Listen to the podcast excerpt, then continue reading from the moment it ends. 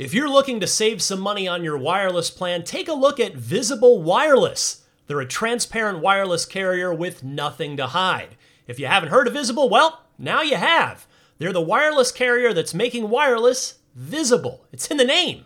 Switch to Visible, where you can get a one line plan with unlimited 5G data powered by Verizon for just 25 bucks a month, taxes and fees included. One line wireless, just 25 bucks a month with taxes and fees included. That's unlimited 5G data powered by Verizon. Switch now at visible.com. You shouldn't judge a book by its cover, but you can judge a company by its name, like Visible, the wireless company making wireless visible. Monthly rate on the Visible plan. For data management practices and additional terms, visit visible.com. Contained herein are the heresies of Radolf Burntwine, erstwhile monk turned traveling medical investigator. Join me as I uncover the blasphemous truth of a plague ridden world that ours is not a loving God, and we are not its favored children. The heresies of Radolf Burntwine, coming January 2nd, wherever podcasts are available. Hello and welcome to Podcast Unlocked episode 426, our second show of the year. But this year has no chill, and we have a ton coming up, including that Sony is, surprise, not going to E3 this year, but Microsoft is. Um, and also that Xbox won't have any Series X exclusives for maybe the first year or so. And we also have a first look at Master Chief's new do for the Halo series, but uh, we don't actually have the look. We just have some descriptions of it. But we're gonna do our best to kind of use our imagination because nobody knows what Master Chief looks like. Um, and then we have that and plenty more on this episode of Podcast Unlocked. Podcast Unlocked.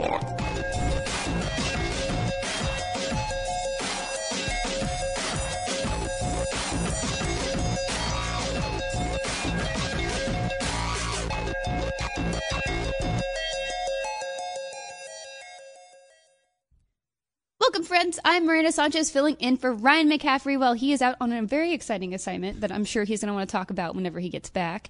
Um, but today I have a very great panel. We're almost back to full staff. We're getting there. Joining me is Destin Legarie. Bam! Let's get a little bit of hype up in this show. Yeah, I mean, like I said, no chill this year. We got so much to talk No about. No chill. Yeah. Brandon making his 2020 debut. Hi, yeah, hello. I Hey, missed hello, last week, welcome but I'm back. back. and I'm tired and I'm ready to go. Yay! and Mark Medina join us again. Hi, I'm back again. Yeah, uh, DiGiorno Pizza also not going to E3. They tweeted about that. Oh, So oh, really? Yeah. Oh, I did the I, wiki. I, I m- didn't see it on the paper. Did that really happen? Yeah, they did. That's They're like, great. hey guys, we're also not going to E E3 2020. Not in an official capacity, but Yeah. every year a lot of DiGiorno pizza is eaten at E E3. Yeah, a lot of pizza for sure. Um, so let's just jump into it. Yeah. Sony is not at E3 again. I will go ahead and read their statement. Um, honestly, this is like a huge surprise because I did think that they were going to be back with the new console generation. Um, so here is what Sony had to say. After thorough evaluation, um, Sony Entertainment has decided not to participate at in E E3 2020. We have a great respect for the ESA as an organization, but we do not feel the vision of E E3 2020 is the right venue for what we are focused on this year. We will build upon our global event strategy in 2020 by participating in hundreds of consumer events across the globe. Our fo- hundreds, wow. Uh, our focus is on making sure fans feel part of the PlayStation family and have access to play their favorite content. We have a fantastic line of upcoming titles for the PlayStation 4, and with the upcoming launch of PlayStation 5, we're truly looking forward to a year of celebration with our fans.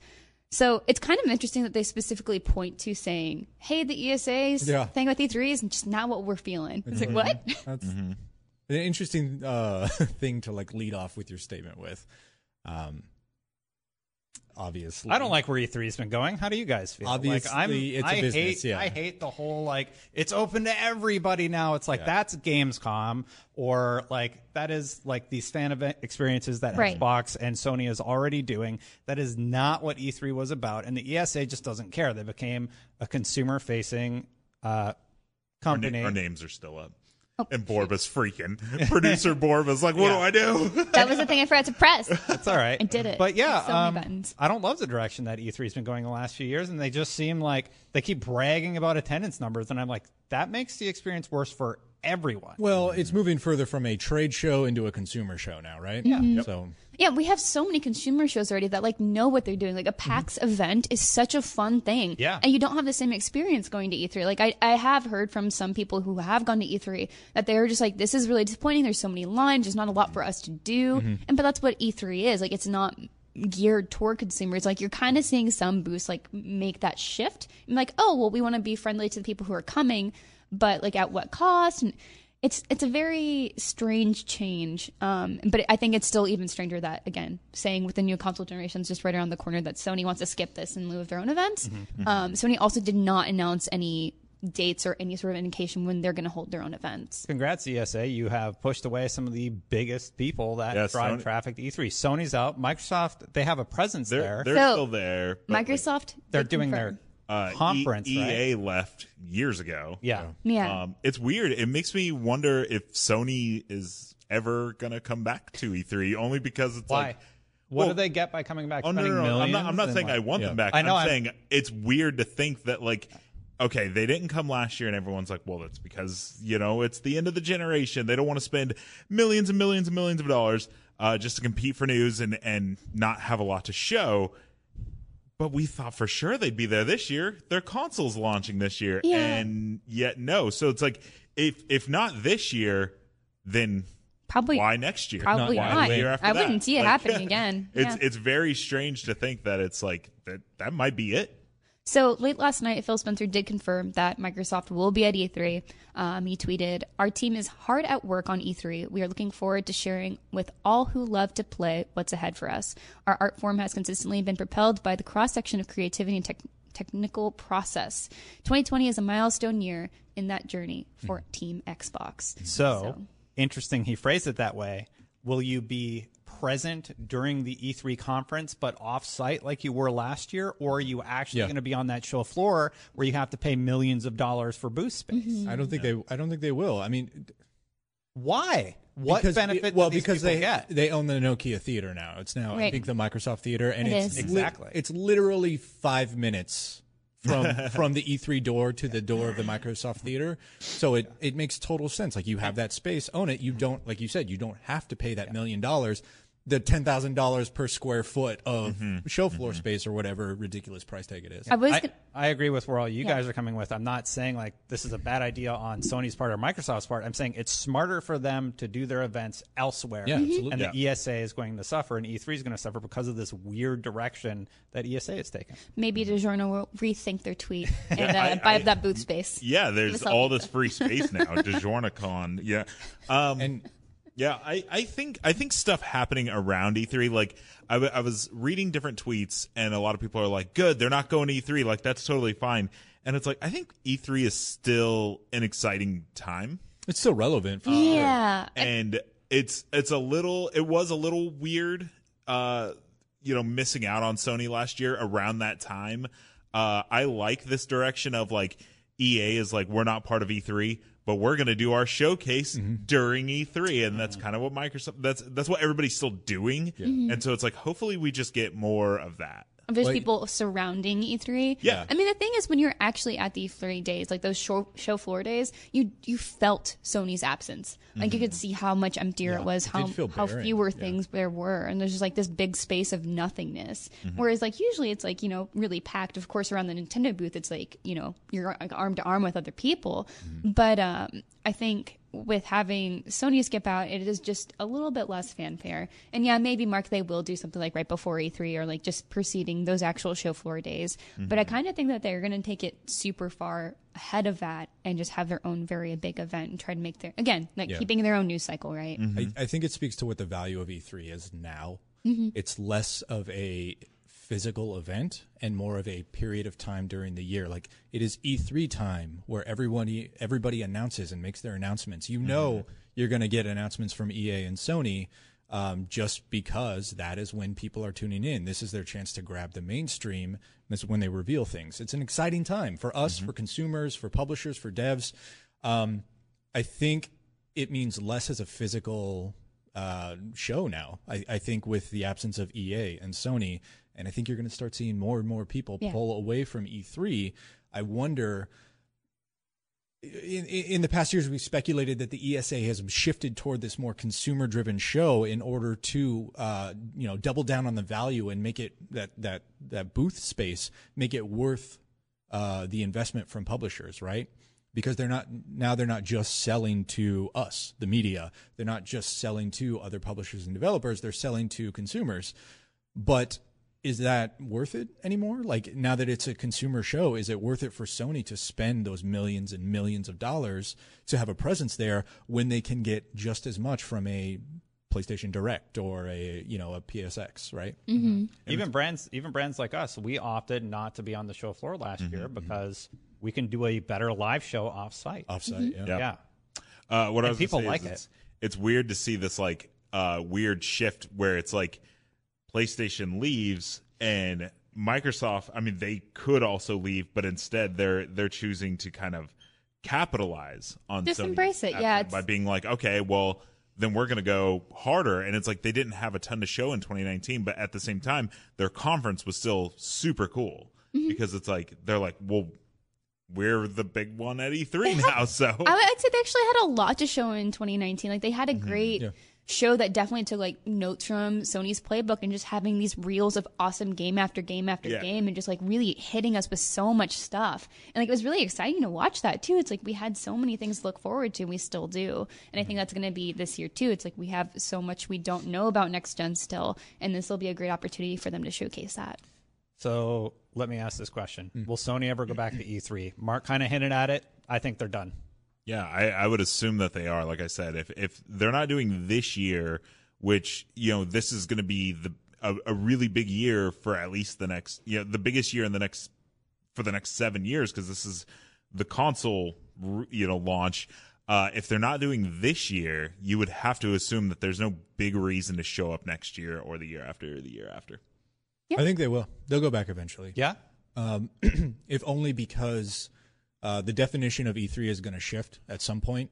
You know, something has got to give at some point. Either the ESA is going to wise up and realize that whatever uh, relationships they have with these developers and publishers isn't paying off anymore, or E3 is going to die and no one's going to go back. So, Yeah.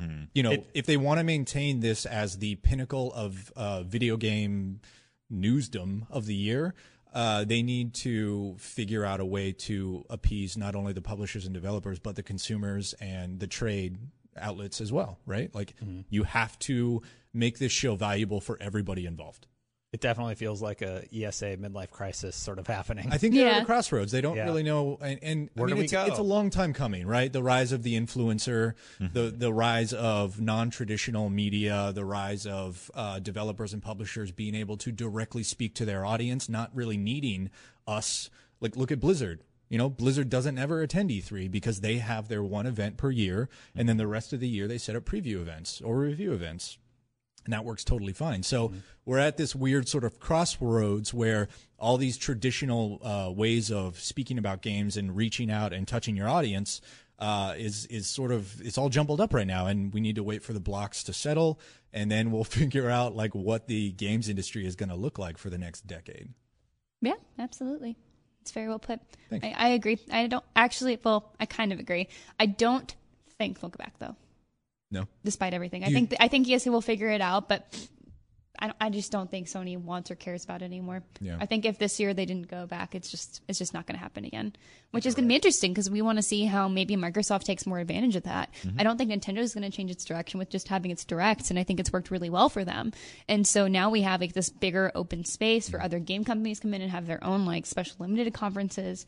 Um, and those are always fun too, and we we don't talk about those as much just because they are just multi-platform sort of deals. right? Bethesda, Square, Uh, yeah. to some extent, Konami, Ubisoft. but I think it's been a few years. Yeah. Ubisoft, Yeah. So Ubisoft, yeah. yeah, Devolver. They always have a fun one. Maybe they'll get they'll take the Sony spot. yeah. if you like watching chest bursters come out of that stage, you're gonna love Devolver. How do you like chaos? yeah, so I- think we're gonna have a lot in store. Um, I think I'm ready. We want to move on to this next topic because it's also huge. Mm-hmm. Um, I think huge for a lot of people who may be like kind of on the fence about moving on to the Series X next year Oh, or yes. Mm-hmm. this year actually.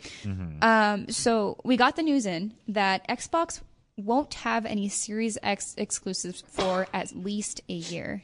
And Brandon, would you like to fill us in on this news?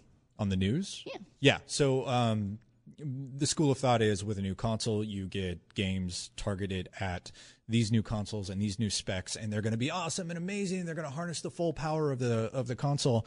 Microsoft is basically coming in and saying you're not going to see things like that for a few years afterward, um, largely because they're not going to alienate the Xbox One family of devices. So you're going to get Microsoft's, I don't know, uh, Hellblade 2 is going to come to the Series X, but it's also going to come to the Xbox One, right? I assume so. I imagine. If it comes out I mean, within like the next we don't have news on that. I'm just using it as an have no example. Um, and what that what that essentially means is that they're going to develop a SKU for their devices and then scale up or down depending on you know what what each device can handle. And this isn't the first time we've seen this. If you remember the transition from the 360 to the Xbox One era, um, I think a really good example of this is Middle Earth: Shadow of um, which one was the first one? Mordor. Mordor. I should know that. It's been a few years. It's Uh, fine. no, Dan reviewed it. I did the IGN first on, I think, both of them. Um, Middle Earth: Shadow of Mordor. Its major selling point was the Nemesis system, which is friggin' awesome, and I'm surprised developers and publishers haven't just wholesale stolen it because it, it's a fantastic system. The three, the Xbox 360 version of it did not include the Nemesis system. The Xbox One version did. So, in addition to maybe a scaled down resolution, and if so, I before working at IGN, I used to work in mobile development, and this is exactly what we would do. Uh, we would make a game for uh, 300 devices, and to cover all 300 of those devices, you made five SKUs. You know, SKU one, two, three, four, five. One covers 30, two covers 40, uh, three covers these 20 devices. And what essentially happens is these SKUs are developed in such a way that SKU one covers high end devices and low end devices based on the form factor. So you have features A, B, C, and D. Uh, the highest end devices does all of them. And as you continue to move down to the lowest common denominator for that SKU, you start unchecking features or you scale down resolution or maybe, uh, you know, the frame rate dips because they, it doesn't have the memory to support it all. And that's what I'm seeing. That's what I think we'll be seeing. that's that's what I hope we'll be seeing with the Series X. I hope it's not a development team making two different SKUs because that kills development time. This week's podcast Unlocked is brought to you by NordVPN. Hey, if you're watching a lot of sports like me and you hate blackouts, NordVPN is a great way to go. You can use NordVPN, a virtual private network, to watch live sporting events, TV shows, films that aren't available in your region by switching your virtual location to a country that is showing that event. No more blackouts. It's also good for plenty of other stuff like protecting your private data, your bank details, your passwords, your online identity. You can protect your data while you're traveling and using public Wi Fi. NordVPN protects you wherever you are in the world. NordVPN threat protection also protects you from viruses malware, and phishing sites. NordVPN is also the fastest VPN in the world. No buffering or lagging while you're streaming, and it will stop your ISP bandwidth throttling. NordVPN is the price of a cup of coffee a month, so that is a super affordable, great way to go. To get the best discount off of your NordVPN plan, go to nordvpn.com slash unlocked without the E. That's N-O-R-D-V-P-N dot com slash U-N-L-O-C-K-D. And that'll give you four extra months on the two-year plan. And best of all, there's no risk with Nord's 30-day money-back guarantee. NordVPN.com slash unlocked without the E. Hey there, this is Justin Bartha. I made a funny new podcast, King of the Egg Cream. It has the greatest cast in the history of podcasts with actors like Lewis Black, I'm torn by my feelings for two women. Bobby Cannavale, You can eat it, or if someone hits you, you can put it on your cut. Melanie Lynskey, I wonder what these marvelous things are that look just like boiled chicken feet. Jason Ritter, I can break things and pick locks and kill people. Michael Stuhlbarg, The whole point is to inspire people that they should make themselves better. Ari Graynor, No, don't whet its appetite. What are you, an idiot? me, Justin Bartha, That's not just any egg cream, that's a Lemke's special. and all narrated by the hilarious Richard Kind. This is the story of Harry Dalowitz and how he rose from nothing to become New York's King of the Egg Cream. So if you like funny true stories, come listen to King of the Egg Cream, available wherever you get your podcasts.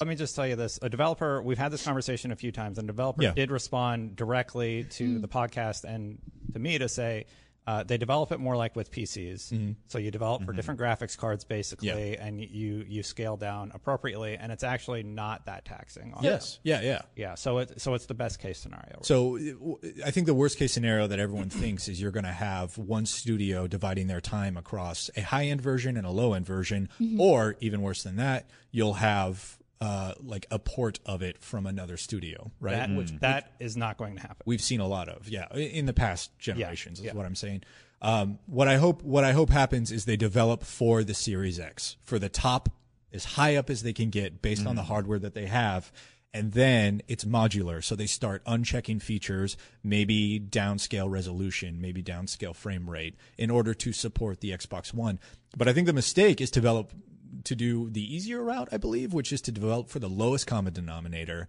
and then try to scale up. In which case, you get a, a sort of a reduction in quality at something that's supposed to be your tip-top marquee they version scale- of the game. They scale down. Yeah, Yeah, I'd like to That's- think that they're what they doing it the right Yeah. way. Yeah. I think I think it's a real pro consumer move. Like they talk about how it's uh it's they don't want people buying an Xbox One or One X today to not feel alienated Yes. in, in the nine months or whenever uh, the new consoles come out. I think I think Microsoft is just super super focused on getting people into this uh into this uh you know ecosystem they have where it's like with Game Pass uh instead of trying to sell a billion copies of you know Forza, they instead want people to get Game Pass, and then you just get Forza and Halo and any any other first party titles. And so it's kind of I kind of see the like the similarities between how they're doing with Game Pass and game sales to uh now how they're doing their consoles where it seems like they're just more about getting people into the ecosystem Yeah, absolutely. any way they and, and making it simple too because Mm-hmm. one of the things that I've I'm still surprised by is that your old peripherals will work with the Series X. Like you don't have to worry about like oh well I just bought this brand new Elite 2 controller like why would I And we, we actually asked We this did. question like Yeah. a couple months ago. It's like, why would you spend two hundred dollars on a controller when, you know, the next generation of controllers is going to come out? Well, because Microsoft is smart and Yeah. they know that their Planning ahead. infrastructure and their economy uh, is going to be supported up and down Yeah. moving forward. Well, I, I found the tweet about uh, how the developer does this. It's a, a producer at IllFonic talking about how they, they scale appropriately. They said, uh, I'm a dev and just wanted to weigh in on the scale up or scale down combo. I had it right in the previous episode. If you have uh, the SKUs, you create to the highest and then scale down. Love the show. Keep up the awesome work. Thank you, Matt, for writing into Thank you. the show. That's really good. yeah that's super helpful. I mean obviously we can't have all the insight in the world and it, we definitely read those notes whenever we get them and appreciate them because it's Yeah. again very helpful. We can educate other people too. My, my, my main issue was with this headline, actually, because it comes off a little misleading. Yeah, right? it's, it's it's very. I mean, it's a very flat, unbiased. Like, just this is what it is. But it does feel like almost targeted because, it's like, oh well, they won't have exclusives. Like, that's Mm-hmm. Yeah. not. That's how it's not interpreted, true- right? yeah, it's that's like our culture. It does make sense that it's not exclusive specifically Yeah. to the Series X, which there were games for the Xbox One when it launched that were just for that because Mm-hmm. they use like things like the Kinect and other peripherals that you couldn't use anywhere else. And so this makes sense and i think it almost comes like as like a shock but if you know anything about you know console launches of course it's going to have its things that are like just going to be best there Oh, you'll have Microsoft exclusives. right? Um, yes. And and that's and that's what Right. it is like that's Right. that's, that's the hard tricky thing part now It's a- because Microsoft is no longer a one platform Exactly. publisher. absolutely So and and that's okay. They will have exclusives, but they're going to run on the Xbox One X, the Series X, and PC. Mm-hmm. They're going to be available everywhere, and that's okay. Yeah. When you read this, you think Xbox is in trouble. it's like You- oh you- no they're only launching with third parties it's like I no see a lot of community comments where it's like, well, next generation, I don't need to buy an Xbox. I'll just buy a PlayStation 5 and a PC. That's fine Microsoft's Yeah. totally fine with that. awesome. you're That's your totally money. good Totally Yeah. good. because you're still buying the games from their store. Yeah. store. I mean, mean, and so- software and subscription is what sells, Mm-hmm. right? Consoles are the loss leader. You buy the console to get into the ecosystem and then they sell. But back to Miranda's point about how they make it easier than ever. I mean, look at Xbox. Oh, God. The branding on these things. Xbox Game Pass Ultimate or Xbox Yep. Ultimate. for the PC. Uh, for, is- for everything, for you PC you spend and fifteen Xbox. bucks a month. You get Gold and Game Pass and Game Oh, Pass yeah. PC, which is still in beta by the way Which is still in beta, worth, sure. worth noting and does not have everything and but then at some point, again, to to hammer down on that, you get xCloud in the future if they add that to it. Um, it's they're creating an ecosystem where you can spend $15 a month Mhm. and you get basically whatever you want. Like you can do whatever you want. It's the World of Warcraft subscription service. World of Warcraft has been printing money for 12 years Yeah. uh, because everybody who plays it spends $15 a month. They don't have to think about it. Or I think they dropped it to 10 bucks a month at one point. I, I can't remember. It's been years since I've played. But then, like consoles, every year, every other year, you buy, you spend, you drop 50 bucks and you buy the expansion in addition to the $15 you spend per month. It's a genius. It's a genius way to sell goods and services. Yeah. It really is. It keeps people in the family. You don't have to think about anything, and you make one purchase every couple of years. Mark, what's Sony's equivalent, and how does it is it good? Uh, I just wanted to add on that real quick. That I think it's really funny. I just built a computer from the ground up, and two of the parts that I bought came with three months of Game Pass Ultimate. It's- Oh. so I have six months of Game Pass Ultimate. It's Ultimate. genius. I think my like my CPU and I want to say like my case or the memory Huh. came with codes for Game Pass Ultimate. That's nice. You got it and I was boot? like, I was like, so- what's that? I was excited about your new PC build. Did you get it to boot? Oh yeah, it's beautiful. Yeah. it's great. I've been playing a lot of Borderlands 3. I, I can't. Anyways, uh, PlayStation Now is getting better. Uh, it was terrible, but yeah, just uh, I, I haven't looked at it in a while, but it's like um, they're doing so. Basically, it used to be streaming only, and now it's uh, you can download PS4 and I believe PS2 games. You can still only stream PS3 games. There's a ton of games on there, more than I, I thought there was. I haven't looked in a while. The thing that they're doing, what's weird versus Game Pass, is it seems like when a game gets added to Game Pass, I thought there was like a lot of buzz when Game Pass first started, where it was like, hey. Uh, here's a game, but just so you know, these games can be taken off. And I actually don't see a ton of games being taken off of Game Pass. It's I feel really like once rare. they hit. Game Pass, I feel like they're just on there. And so they started with like a library of like 80, and now they're like 200 and something games in. And I'm like, where?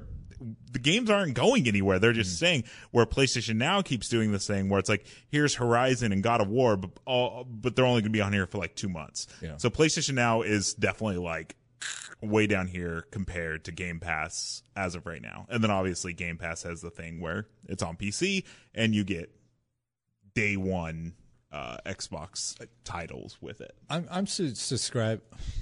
Sorry, words. I'm subscribed to the PlayStation equivalent, right? Mm-hmm. Um, but I rarely use it, and so I don't actually know how often games are added to it. I know it's sort of every month, but um, in your opinion, in, in in your experience, do you do you think that the because it's sort of timed, uh, not exclusive, but but uh, there's Timed access. Yeah, timed access Yeah. is a good way to put it. Um, since they're timed access, does that mean that generally you get access to newer games? Um, No, because the ones that I keep putting on there like are like would uh, Death Stranding hit at some point in the next couple months? probably not. Like I don't know because they just barely started doing this whole like we're putting big our Like, kind first of party revamped it. AAAs. Yeah. Uh, so maybe, but the thing is, is the the offerings that they have right now are kind of eh, only because it's like God of War, Uncharted, Horizon. Those are games that you can walk into a GameStop and get used for honestly probably like ten or fifteen dollars. Right. So you're paying. if PlayStation Now is cheaper now. It's like ten bucks a month, so it's more on par with Game Pass. But you're you're subscribing for limited access to something like Horizon Zero Dawn Mm-hmm. that you can just walk to the store and get for way cheaper. Where with something like Game Pass, you're getting first, you know, Yeah, day, all the first party day and day. Yeah. And and Right. the thing is, it's not even just first party stuff. Uh, like After Party came out day and date. Mm-hmm. Outer Worlds came out day and date. I think Outer Wilds. Outer Wilds. Like there's a lot of third party games that are just like day and date. And we haven't seen anything like that with PlayStation now yet. Yeah, I think that they have a lot of catching up to do if they want to try Yeah. to learn from how Microsoft is really doing something that's really great and consumer focused. Um, so this actually, the news story about this Series X exclusivity and whatnot came from MCV when they were talking with Xbox Game Studio boss Matt Booty. Yep. Know him. And uh, he specifically said that they wanted to make sure that you can, of course, play up and down the family devices for the first two years or so. And they want to said, and this is the quote: "We want to make sure that if someone invests in an Xbox between now and Series X, that they feel that they made a good investment and that we're committed to them with content." Yeah. So. Yeah, like that's just very obvious from everything they're doing. Like not even just their content, it's also their peripherals and like everything they've been just pushing forward.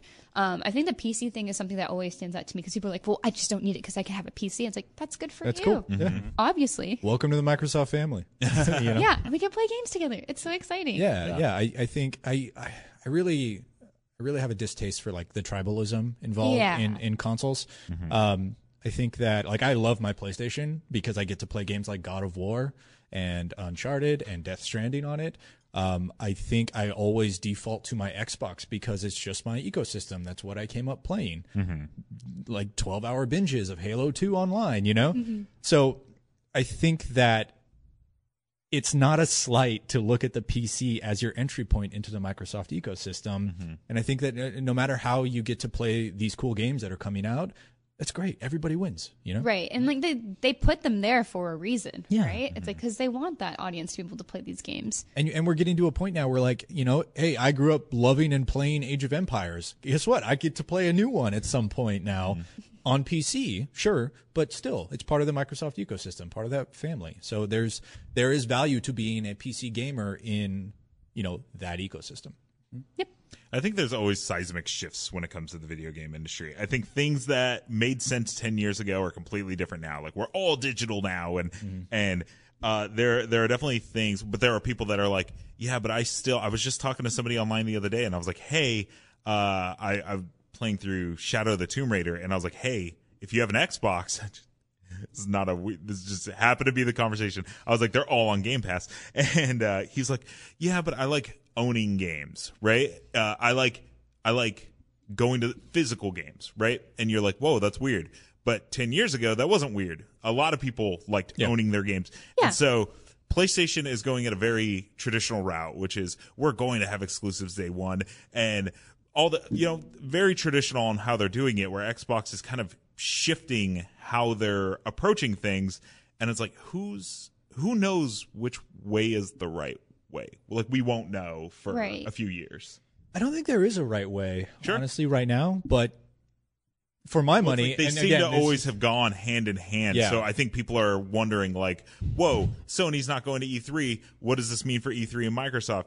Whoa, the Xbox isn't going to have exclusives, but PlayStation will. But then they have Game Pass, and it's like it's the first I mean, time we where also- things are really starting to. We don't know a lot about PlayStation 5 yet. We don't know That's if they're going to launch That's just true. exclusives or if they're going to do the same thing as Microsoft and like let it go back up and down. Mm-hmm. Yeah. Um, we we I don't. imagine they have to because your install base.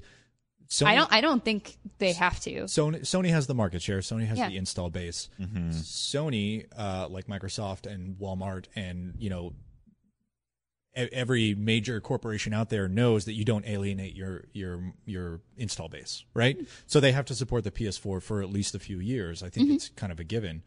Um, I would be surprised if they just started creating exclusives for the PS5 without a thought to the PS4. I mean, that's what they did for PS4, though. Yeah, that's like, it launched that with is- Killzone and and, Met- and, it Metal did, Gear, right? Well, Metal Gear was on both Yeah. generations, but uh, um, Wait, what Metal Gear launched with the PS? Metal Gear Five. But it, No, no, it, no. It, It didn't it didn't come out at launch, and it also. Was Oh, both. never mind. I'm thinking of That's PS3. I'm I thinking of 4. Um, but uh, um, there was like smaller ones like Killzone and stuff like that. But and, and then the only one I even remember. even Yeah. Xbox was was Ryse and um Oh, yeah, a few other Ryse. things. Yes, And- that's but what I then but then think. PlayStation just just a few months later was the Order 1886 and. Hmm. What's the what's the magic game? What am I? Yeah, I know. do the guide for that. I'm just like, We both laughed. Oh, I mean, man. we can all laugh at Ryse as well. Not a great game. That Hey, game hey, was hey, Better people- than the order. Oh yeah. Okay. I mean, I, I reviewed the Order Probably. 1886. I gave it a 6.5. I, I- still think that game I, was uh, gorgeous. It was just very it's flawed. Pretty, very and pretty, then yeah. and then you're like, well, I guess at least it's pretty. They're like, all right, story's just getting going. Credits. I've never played that game. I did You the should. guide for it. You should- and it's, yeah. it's really tough enough because Denmark. because every because everyone's like it's so gorgeous and I'm like yeah but like it was so gorgeous when it came out in like what early 2014 I'm like is it still like the showcase of what PS4 can do I don't No, know it's- it is it's- anymore. it's certainly so not. now I feel like I don't have any reason to play anyways uh, basically what I'm saying is is they both went the traditional route of Yeah. getting as many Right, there's like a reason to buy could. this new console beyond just new features, right? Yeah, like it's, and a, so it's a you can only play this here. Yeah, and so it it did work for the most part for PlayStation. Like they grew that install base. So it's it just depends on how much now that power is kind of I don't want to say peaking, but it's getting to this point where it's like every game is Yeah. kind of kind of run the same. It's just going to look prettier. It is make it does make me wonder. Okay. Like I mean, how many people are going uh, if they're going to need people to jump on the new platform. That that's fair, and I'll I'll walk back my comments to the degree of I think Sony is taking a more traditional stance uh, Mhm. as far as their you know console release playbook goes, whereas Xbox or Microsoft is very clearly uh, doubling down on the sort of modular, you know, console family is going to be different SKUs moving forward through. Theirs is definitely the more consumer friendly approach. Absolutely. Yeah, so I, so far as we know. I wouldn't be surprised to see Sony come out and be like, "Hey, you should buy the PS5 because you get to play this and only Right. this on the PS5."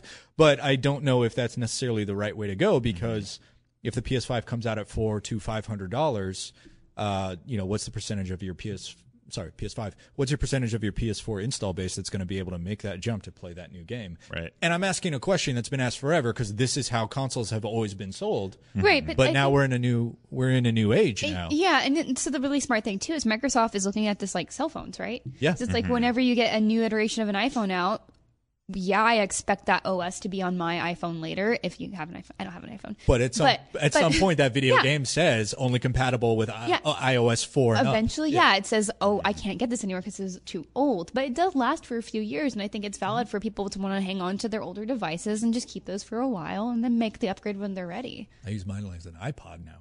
Wow. Yeah. Always keep a backup phone just in case yours breaks.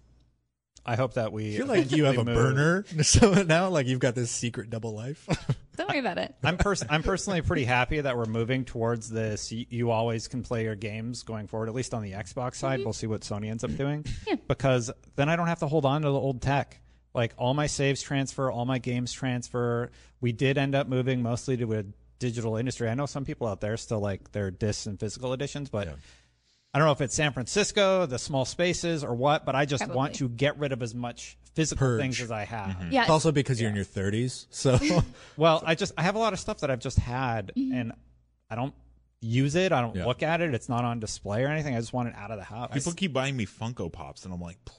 Don't buy me these. I have nothing to do with them. I just put them in a closet. So I think that's like the thing for me with physical game copies is I only want the physical edition if it's like one of my most favorite games. Yeah. That is it. Otherwise, I don't need it in my space. Yeah. It's too much. It's too I'm, much. I'm in the exact same boat. At the beginning of last generation, the 360 generation, I'm like, why would you ever want to not own what you own? That's insanity. Right. And now I'm like, I will literally buy a discless Xbox as soon as it is. Yeah. I mean, it's like- like at the top of uh, i- in parity with the Series X. I mean, you think about it, like how many times do you actually go back to those old games that are not your most cherished and beloved games? Like I still have my Fusion Frenzy disc, and I will always have it, Yeah. and I will play it eventually, maybe with my children. Who knows? But like I won't get rid of that because it's something that means a lot to me. And like if I have, you know, a copy of, I don't know, I can't. But at that point, it's a like, there's- sentimental heirloom Yeah. rather than a mm-hmm. disc used for functional video game playing. Right. So it's just like, oh yes, I have this copy of Dark Souls, but do I need to use it when I already have it downloaded? Mm-hmm. No. Mm-hmm. So I just- That's the thing is I've got a I've got a stack of Halo collector's editions about that tall. Yeah. The Halo Reach one in particular is that thick. Yeah, and I feel bad about that because I love my Halo collector's edition stuff, but I have it all digital now. It's in a box in my in a basement, very and I'm like, one. maybe someone would love this more than I do, or maybe you could melt down the plastic and and use it to make something that is actually useful rather Yeah. than just a a you know jewel case sitting in my basement. But you know, on, on here we are. on sorry, can I say one more thing? Yeah, of course. On, on um, owning and purchasing a Series X, though, I'm really excited about Xbox and the Xbox brand. This is the first time I don't know if I'll get the console on day one. I Oh. almost didn't want to say that on the Get show out. because Well, you have I a great PC. I have a really powerful PC, and I'm like, they're always going to look best on this platform. Mm. So I don't know that I need the console immediately, especially because every I have an Xbox One X and I have a really great PC. At some point, I, I will get a Series X. I just don't know if I'll be like an early adopter. Yeah, but that's we, fair. we we were Founders Edition friends for the longest time with Yeah. the Xbox One. I'll be your new friend. Okay. With Yeah. Founders Edition. I don't know. You're out. Miranda's in. Now that that Bye. mood could change, but Dude, we it need to totally will. It I'm gonna totally get- will. I'm gonna get You caught up in the hype. three months, will. three months before that console drops, you're going to be like, "Oh, I made so You- many bad decisions." Destin, are you gonna not be in our console unboxing video? Well, at IGN, I'll probably get one to unbox for No. work. no, Only if it's yours. Well, yeah, to to preface that, also I can check out a console at work and take it home. Sure, yeah, that's, So- that is so a I very nice advantage. thing we have here. Is Sure, that yeah. you can sometimes check out a console if we have enough in the office. So like when I played God of War, for mm-hmm. example, I checked out the Pro and I brought it home, and yeah, yeah. That's true. Hmm. Well, you totally derailed my transition. Sorry. That's totally fine. um, so we want to talk up about next. The Halo TV series has some like rumblings in the news. Yeah. Um, I did say that we, like Master Chief gets a new do, but it's like your do is a hair, and like we don't, we actually don't know what his hair looks like. So I'm just picturing Porn that. Stash from Orange is the New Black. Oh. If he has a mustache, Okay, I'm not me, watching the show. Let, let me let me add context in case you guys don't know what I'm talking about because like that is kind of jarring if you're not. Uh, Pablo Schreiber, the the actor who is playing the Master Chief. Mm. Uh, I get. I think his first real big break was a character in Orange Is the New Black, the Netflix series, named Oh. Porn Stash, because he had a mustache that looked like a '70s porn star, and he was a total doofus jerk in that show. He's Uh, one of the guards, right? Yeah, he is. He was sort of like the main guard in the first three seasons. Yeah, that's see, that's the only seasons of that show I watched. Now, yeah, uh, me too. now he's gonna be like the once main. once my partner stopped caring, I was like, oh, Mm. That sounds familiar. Um, yeah, and then he went on to be in uh, American American Gods. Gods, that's yeah, what I know. which uh, I really, really liked him in, and now I am hundred percent Team Pablo. wow. Yeah. Yeah. Now he's gonna be the guard of humanity. Yes. In this Halo TV series. I hope we see his face.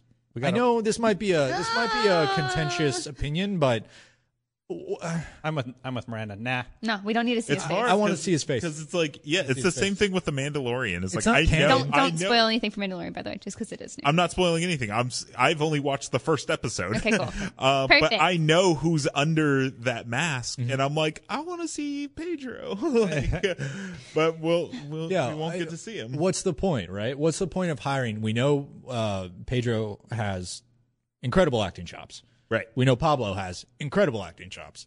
What's the point of putting them under a helmet if you But- know they're not going to be able? Like you get to hear that's- him, and I'm like, that sounds like Pedro Pascal, but like, like Master But Chief is supposed to- to be we seven don't and a half need to feet tall. him. Why not just go by? Why not go? You know, hire a, a dude from Norway that's you know seven and a half feet tall, like the mountain and have from someone Game VO of Thrones. Yeah. I was actually thinking about that, and I think it would have been. Well, a cool the, thing that was do. a big thing in The Mandalorian. A lot of people are like, "Oh, it's just a stuntman under there," and mm-hmm. Pedro Pascal How does, much of it does is- the VO, yeah. but it, it's not. That's not the case. Yeah, I mean, I want to see his face. I I, think- don't. Sorry. I think your motions and mannerisms and the subtle stuff you can do with body language. There does is go body a lo- acting, for does, sure. Does go a long way. Especially for Chief, like that's such a Yeah. huge thing for him, and I think uh, if you do watch Mandalorian, they achieve that really well too. Yeah. it's just a guy in a suit of armor, and you can you can do a lot with that. Yeah, Um, I don't. So this news specifically is um, from a press event that Showtime is putting on. The TCAs are happening, so Yeah. there's like a lot of different cool news coming out. And so for Showtime, press got their first look at the Halo TV series version of Master Chief. And So and Chief is else. in it. This actually tells us a lot. Well, yeah, they said we- they're going to follow that. Chief and they're going to do all this stuff. So they have like some ideas of what's going to happen.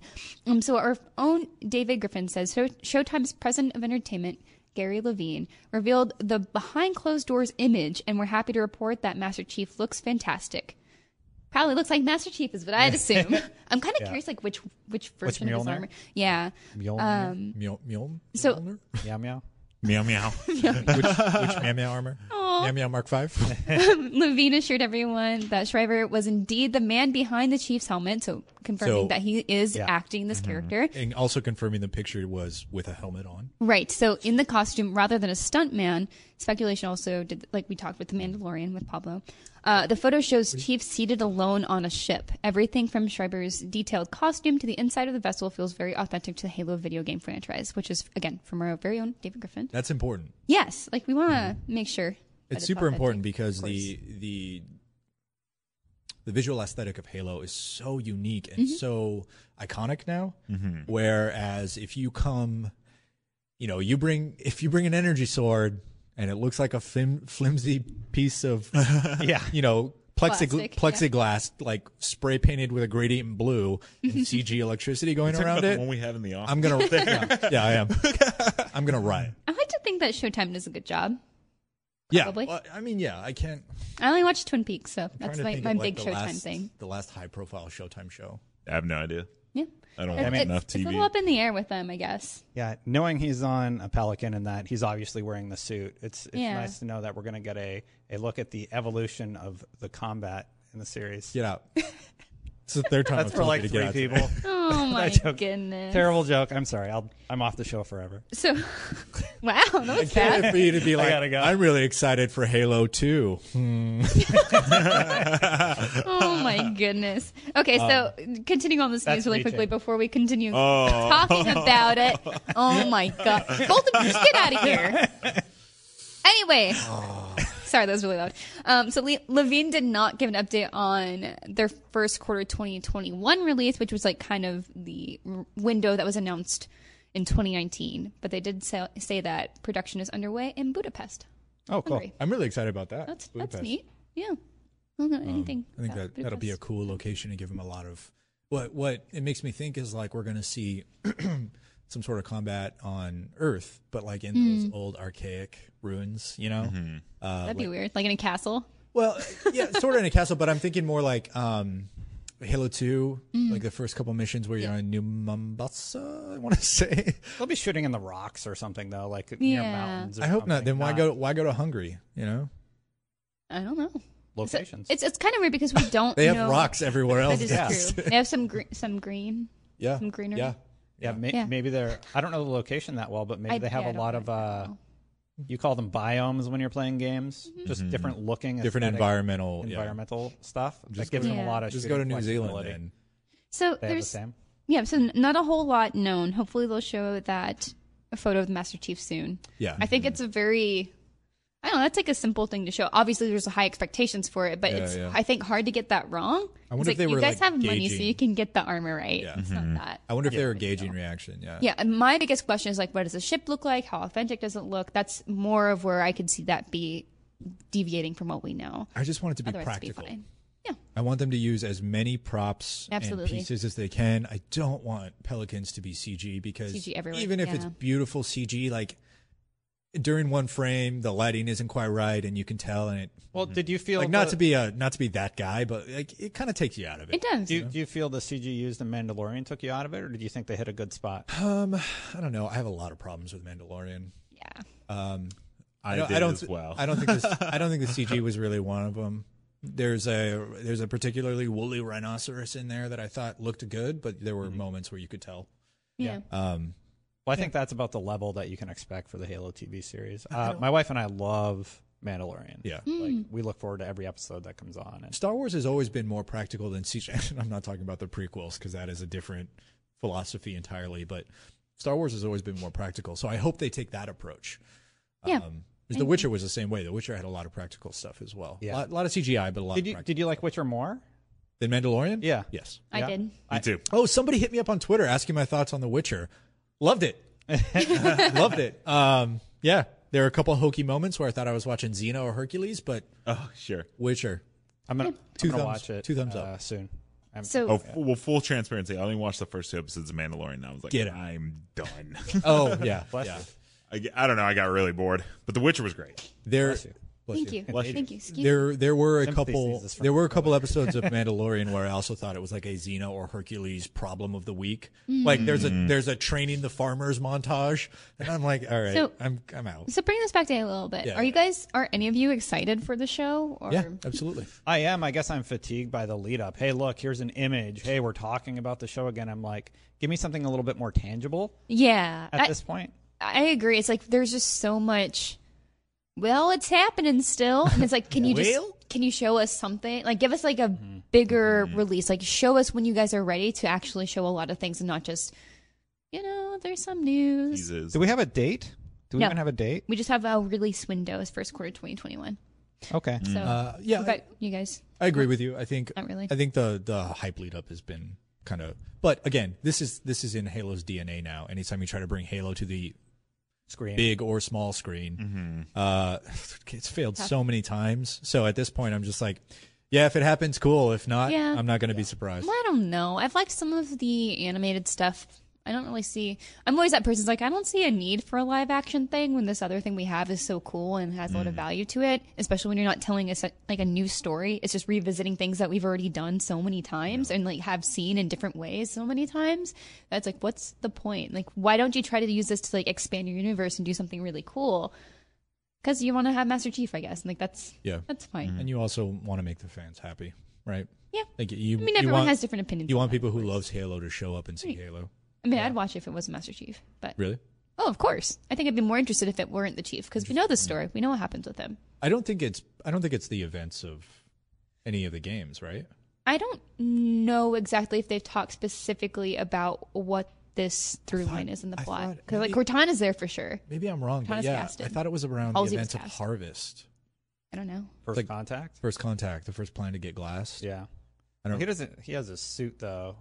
When did he get Mjolnir one? Like, I'm not sure. yeah. He also I- did at the I- end of the show. No, because they were augmented, and he was there for the the glassing then. So, yeah. I don't know, but I I do know that for the teaser, I want I want a compound in the middle of a remote village, blood everywhere, USNC USNC soldiers torn apart, just all over the ground, blaster plasma marks, burn marks everywhere. And then everyone's like, all the UNSC soldiers are afraid to go inside the building, right? Mm. And they're all shaking. And then a pelican comes, and the chief drops 20 feet and just does one of those like cheesy superhero landings, but not cheesy. I want it to be Yeah. really cool. Impactful. And then I want him to like throw his assault rifle over his shoulder and take two steps, and the door goes right and opens, and it's just pitch black. And then you hear him breathing, and it's very quiet. And then you hear, and an energy sword lights up, and you see the energy sword walk closer, and then like the Predator reveal, an elite like sort of comes into frame, uh, you know, like materializes out of his cloak, and uh, Master Chief just goes, and then that's the end of the teaser. You want to do any like? Have you what- have you like? Oh, and I, I was gonna, this? I was gonna say, uh, just right this second. I've Oh, had wow, a lot of coffee amazing. this morning, so I'm Amazing. seeing everything. Uh, but yeah, I might, I might want to hear like a wart, wart, wart, you know? or ah, demon, something like that. Yeah. Yeah, I have That's nothing great. against That'd like be awesome. this production. I'm just not usually big on like TV. I'm a Star Wars fan. I was not excited for Mandalorian one bit. Yeah. But you liked Witcher. Yeah, that was just just because I was on Christmas break and Netflix is anywhere, and I was like, let's start watching The Witcher in our hotel room, and then we watched the first couple episodes, and I was like, wow, this is really cool. I'm not against TV, I just don't really get excited for it, and the Mandalorian kind of proved why. Yeah. I, just kind of was like, eh, I'm not into this. I This whole. Oh, go ahead. Go ahead. I was just say. I guess I, I was just gonna that's go the off end on of the a tangent, but yeah. Yeah. Let's let's keep it. Channel the spirit of Ryan and keep things focused. Yeah, it's like I can feel him like looming over me. He's like, What if move the on. teaser comes out and it's exactly what you just described? Then Get those I- They have to hire you. then you can send the royalty check to four four zero. like right now at Showtime, there's like no, no, nobody, nobody from Showtime knows who we are. you never know. Uh, yeah, I'm I'm excited. I'm looking forward to it. And we I, had Kumail Nanjiani on the show that one time. Somebody, Yeah. somebody watches Unlocked. That's true. And I, I will say the first episode of any TV show is super important because I watched the first episode of The Mandalorian. I was lukewarm. And I watched the first episode of The Witcher and I was kind of lukewarm. I was like, oh man, this is going to suck, isn't it? And then you get to the fight scene in the alley where he does all the sword play. And I was like, nope, I'm on board. This is going to be great. Uh, I didn't feel that with The Mandalorian. So you do, I think you really do need that powerful What? That, punctuation. that last minute before it was spoiled was great Mandalorian. I don't even remember what it is. It's when they liked it, show so. the thing. Yeah. Oh, yeah, yeah, yeah. We're still skating around the fact Even though that everyone knows what it Baby is. Yoda's in the show. I'm very surprised you guys don't like Mandalorian because I really like it. It's basically Lone Wolf. Anyway, yeah. yes. Forbes over there giving us a thumbs up. I know. I'm just like, guys, let's rein back in. And we're going to talk I think about we can all some agree Mandalorian's not- okay. game delays, Mark. Complicated profession. Like we keep delaying this segment. True. Game Uh, delays. Yeah, so next up, uh, we have some game delays because I, I don't know. I'm actually very mad about this, mostly because they're ruining my plans. One's a little Plans for the delay. season. One's a pretty big delay. Yes, we're going to That talk was about. to plan my life around video games if they keep moving.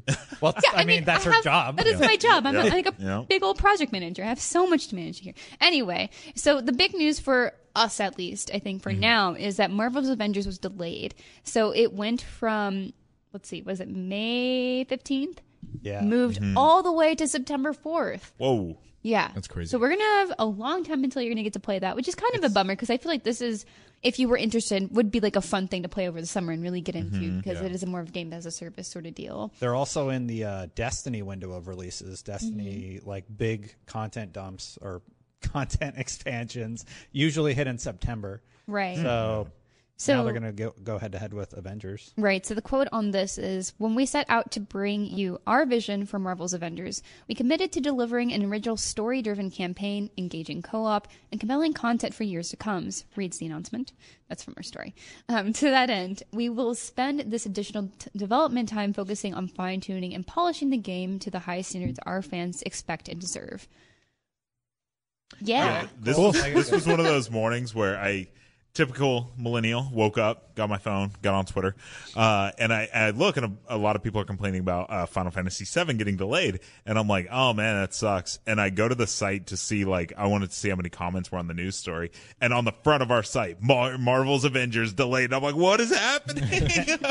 Is this happening to all the video games? Did they all agree? Yes, we have like a we still have a pretty solid release window for these first few months, but like seeing stuff get pushed is a little bit Final tough. Final Fantasy's new date is really bad. So yeah, so What is it? Final Yeah. Fantasy VII, which is not gonna come to Xbox for Yeah. some time, it is as uh, some box art said, like a timed exclusive until Yeah. next year. Yep. Um, so that got pushed back a month from March 3rd to April 10th. So It's now it oh, is six it's days. That is before not six good. days before Cyberpunk. And so Uh, this, this was the big thing bad. that At just least- threw the biggest wrench in my plans. It's like, how Yeah. dare you? At least you're before Cyberpunk. There's, I mean, some, that's there's something that's before it too. saving It's- grace. Do you know the game that's before um, Final Yeah, Fantasy? it's, uh, it's like Uh, Resident Evil Crossing 3 remake. Yeah, yeah, Okay. So we got two remakes in a row and then Cyberpunk. Wait, which one? Oh, Resident Evil Three. Yeah, so, So it's Resident just Evil Three. You could probably do that in a week, right? then you have Final Fantasy, and then Cyberpunk. Hey everyone, just take March off. Yeah. Just take March off. Except April. No, April Oh, now. April, April now. Yeah. Yeah. Yeah. What if we just take both off anyway? March for Animal Crossing, right?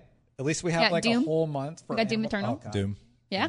There's just so much coming out these this fall, and like seeing that get crammed even further into April was just not. A very wise person said Not what I 2020 has no see. chill. So Um, Uh, Can any true, of those games go back and just release in February? That would help me out a yeah, that would Oh, be that'd great. be great. February's got yeah, no, that's May. May 29th.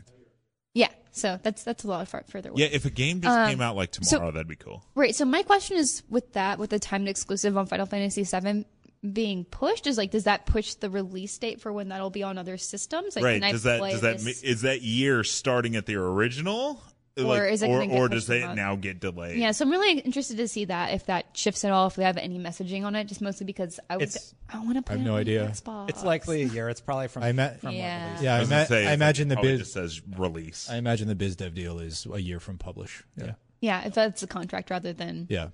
that specific day, Right. Right. that does change things legally. Who knows? Um, but I think Avengers, Crystal, you do you. It's going to be a better game in September. I'm Mm-hmm. totally fine with this, and I think it's smart because you're not, you're not. I mean, if Avengers is going to be a game as a service, you're not vying for um, player base with Cyberpunk. Mm-hmm. You Yeah, it's are. only it was only a month out. So like, I mean, I don't think people are gonna be done with Cyberpunk within a month. I, I agree. I agree. Uh, you're not. Uh, you're coming out after potentially a summer blockbuster. I, I'm not 100 percent sure about Marvel's release, but when is the Black Widow movie coming May. out? May. Yeah. Perfect. Okay, you come out after that because right now Endgame is or or the Avengers is over, right? Like that hype that has been sort of building is done. Uh, so now you you're going to have another Marvel movie coming out, which is is going to help, and the game is going to be better for it. It's going to be polished. Yeah, that's Well- always. Oh, go ahead. Yeah, my only thing is uh, competing with the base that would largely be playing Avengers. The window they were in was really good. Nothing's happening really in Destiny right now. So that was a really good window. And now they're right up against when interest will be at an all time high. So you're competing for market share in that Yeah. space. That's the only challenge I see them running into, but we'll see what happens. But I, I think that those kind of games are well suited for that, for for coexisting with one another. Because Destiny, you know how like anytime an expansion comes out, you play it for a week or two, Yeah. like Mm-hmm. like a zealot, and then you know you finish all the content and you move on to something else and go back every week to do your dailies or Yeah. or drop your raid. And I think Avengers is gonna you know after the original story is done, it's gonna fall into that same sort of category. Yeah, and I think specifically with how Marvel's Avengers is going to play is so different from what Destiny does as a shooter. So I think there's going to be that different split anyway of like, oh, this is more of my style of gameplay anyway, so I wouldn't have it gone to Destiny. I, I think uh, we'll see. Avengers will have a larger. Well, it has the potential to have a larger install base because it has um, It's got a- more name recognition. Yeah, Yeah, because it's a super popular Avengers. license. Yeah. Right. It's I think probably one of the most popular licenses around right now. Well, and it's it's it's a fresh game. If it if it were competing against Destiny three, I think they then then maybe they could be in trouble. Yeah. Where Destiny Might expansions are, are a little. You know, I don't even know, man, because every kid, you know, seven years old up Mm-hmm. through 35, 45, 50 knows Avengers. Right. A lot of those people don't 50 year old play kids Destiny. on Brandon. We're all, kid. we're all going to be 50 year old kids. like if you work in this industry, kid. you're a kid. It's fine. So also this is coming out September 4th. So it's like kind of a weird time. Mm-hmm. Like it's just at the end of summer. It's the beginning of the fall season. Like I think it's going to be in a good space where not a lot is going to be coming out launched. at that time. Yeah. It's the same day, I think. Oh wow. Yeah. Well, I guess we will see. it's what always weird to think like no Cyberpunk at E3, no Final Fantasy at E3, no Last of Us at E3, all that stuff, right? But it's like, well, we'll definitely see more Marvel's Avengers at E3. But that's what's That so yeah. not done, that's know? what's so exciting though is now you're at this point where the heavy hitters that we've been watching for three years, Death Stranding's not there, Cyberpunk's not there, right. It's weird. Last of Us Two is not there. Death there. Stranding wasn't there last year either. It's True. true. That's true. Oh. Is it? That's true. Yeah. That's right. It wasn't. wasn't Oh, oh yeah, because they didn't. They they did the big reveal at Gamescom. But point is, all these big heavy hitters that we've been, you know, the Sony playbook where you announce something four years before it comes out, and you Mm-hmm. A lot drip feed information, they're all gone. So now what? Okay. Now what do we see? I'm excited. It'll be it'll be time to like show off actual new games. I just want a teaser from the initiative, please. Just You tell us what you're it. working. I, they're Yes. still hiring like key positions, so I don't know. I keep seeing on Twitter, they're like, we're hiring. Yeah, it's a senior technical director. they'll- I'm like, that sounds important. They'll give you a very minor minor tease of like the tone they're going for, I like would, I, atmosphere. I'd be fine with that. Just don't give me like a Metroid Prime logo. I don't care. I just wish. That that Hellblade tease mm. was excellent. Oh my Dude. God, yeah. Excellent. I know. I really wish we could It's get scary. The Gears Gear Six. I want I want the tease. tease of it? I think we're I think we're far, far out. Yeah. that. probably next year. I think. Too close to five. Yeah, it'll be Are- next year. Well, we? Are, is that going to still be before Tactics is out? Gears Tactics. No, Gears Tactics It's, is out this uh, summer, isn't Is it? it this Do you think summer? I forget exactly which day. They wouldn't do an It was early. expansion or like anything like that, would they, Miranda? Probably not. Right? Does Gears No, usually I get don't DLC? think so. I don't No, They, but they, they, are doing all their maps one- and other stuff. They do online stuff. Well, there was Gears one, two, three, and there was like that Judgment? Judgment. Yeah, yeah, Baird. Yeah. That's Gears the only Baird. they ever did. I hope they never do that again, personally. But Yeah, Yeah, so Gears Tactics. Oops, sorry, April twenty eighth. I was like, Okay. couldn't forever. It's April or May. So yeah, the, Yeah. the I'm last. actually excited for Gears Tactics. I'm the last- super I love excited. Too. XCOM and stuff. So So the last of the three Gears games will be out by then. Hmm. We'll see.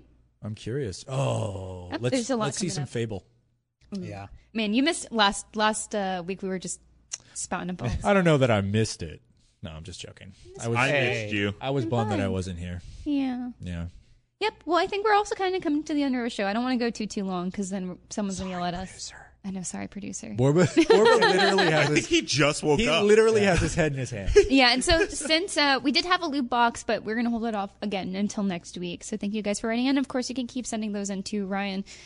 Uh, unlocked at IGN.com, I think is the it's email. unlocked at IG.com. Yeah, so I think that's uh we can send them in, and of course we're gonna wait on trivia because none of us can judge that because we're all We're all participants. tied. We are all tied because we all got it wrong last week. So Rob, we're Did you really? Yeah. Yeah, clean slate. yeah we're Every- even footing. everybody's at zero still. I'm trying really hard to like attend more shows this year, so I'm not 20 points behind at the end. I already have some time that I know I have to take off, so I'm worried. I gotta be Destin. Well, That's my only goal. I just gotta beat you.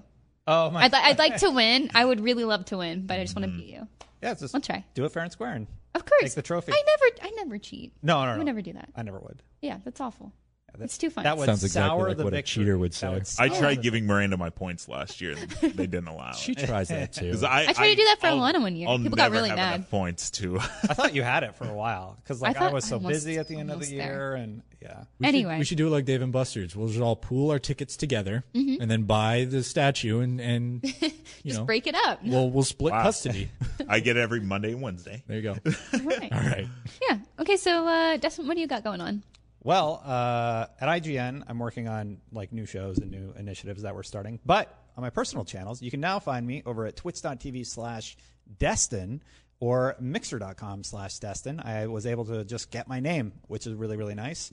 And I have a new logo package that I had designed by this team called Get Wrecked Labs. They do really, really great animations and such. And I'm really happy with how it came out. Congrats. That's Thanks. awesome. Yeah. Brandon. Hi. Um, hey. Hey, hi.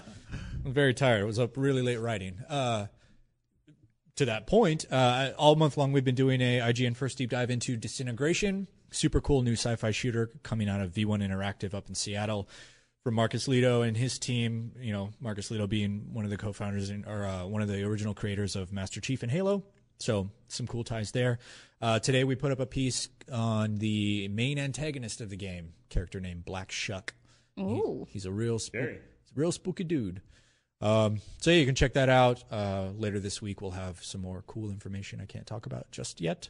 Uh, but if you missed any of the other coverage, I have a full hands-on preview. We've got like 30 minutes of gameplay up, uh, a bunch of behind-the-scenes screenshots. So what I'm trying to tell you is go check out our IGN first on disintegration. it is uh, it's been a good one so far. Please do. And Mark? at Mark underscore Medina on Twitter. Yeah, we've been doing this really cool thing where we've been covering speedruns for years, but now we're doing this thing where we're taking the speedruns and giving them to the developers, and the developers are doing commentary over them. And it's super insightful. Uh, we just put a new one up. Uh, Remedy did a commentary on Control. Ooh. And it's super funny because a lot of people think that developers would watch a speedrun and be like, we need to fix this, we need to fix that, whatever. Yeah. Instead, they were like, uh, we put too many conversations. We need we need to make it where they can skip these combos. uh, there's a combat gate here. We we need to remove this combo gate because we want we want we want them to be able to get through it faster. So it's really really funny Huh. to watch uh, them kind of be like, we need to break our game more so they can get through this faster. uh, so yeah, check that out. It's They're really, cool. good. And then after you watch that one, go watch the uh, Outer Worlds one. With, Yeah, there's uh, the Outer Worlds Tim with- Cain and Leonard Boyarsky. Yeah, they're yeah. really funny. And They they they were completely blind to it, and they're like, "What? Why is he jumping over that fence? we didn't design it that way." but it's really really cool. Awesome.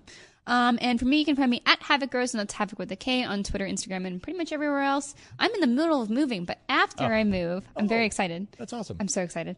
Uh, I will actually probably also start streaming like Destin. Cool. But I'm going to stream Dota. Don't stream like Destin. Be yourself. No, I am. I'm I to stream Dota with my little sister. Don't say bam. I no, I won't say bam. I swear a lot, though. Oh yeah, It's a secret. You do actually. That's right. It's a secret.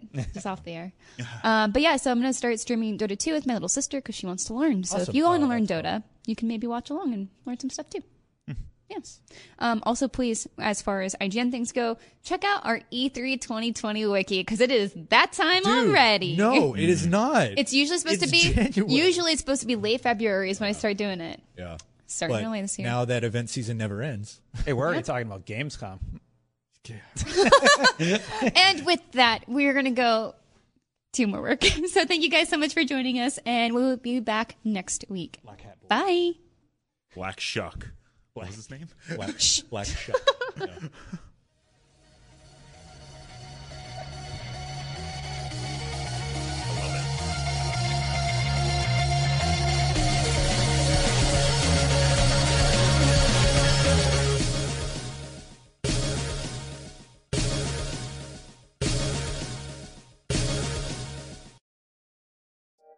Hey folks, I'm Yen. And I'm Nat. And we're the hosts of Comic Sans, the podcast about comics for those who are sans knowledge. Comic Sans is a show for people who know nothing about comics, like me. And people who love them, like me, and want to learn more about them. What makes you an authority on comic books? I read them, write them, live them, breathe them. What makes you the authority on knowing nothing?